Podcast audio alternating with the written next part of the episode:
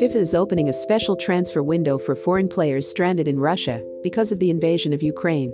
Football's world governing body is going to facilitate the departure of foreign players and coaches from Russia in the event that clubs affiliated to the Football Union of Russia, FUR, do not reach a mutual agreement with their respective foreign players and coaches the foreign players and coaches will have the right to unilaterally suspend their employment contracts with the FUR affiliated clubs in question until the end of the season in Russia, 30 June 2022, FIFA said in a statement as the suspension of a contract will mean that players and coaches will be considered out of contract until 30 June 2022 and will therefore be at liberty to sign a contract with another club without facing consequences of any kind while FIFA's move is only a temporary measure that will not provide much help, the players' union, FIFPro, said, demanding that players should be allowed to terminate their contracts. The decision to allow foreign players to only suspend their contracts and thus only temporarily leave Russian clubs is too timid, FIFPro said in a statement. It will be hard for players to find employment for the remainder of the season with uncertainty looming over them, and, within a few weeks, they will be in a very difficult situation once again.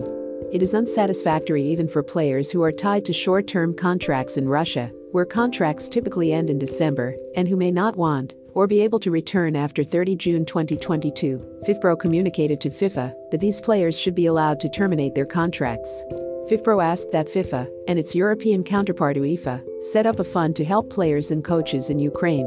It is disappointing that other stakeholders in this process were not prepared to agree to this important step, it said. For players, coaches, and others in Ukraine, we consider it essential that UEFA and FIFA widen professional football's response to the war by establishing a fund to support all those in the industry who are affected.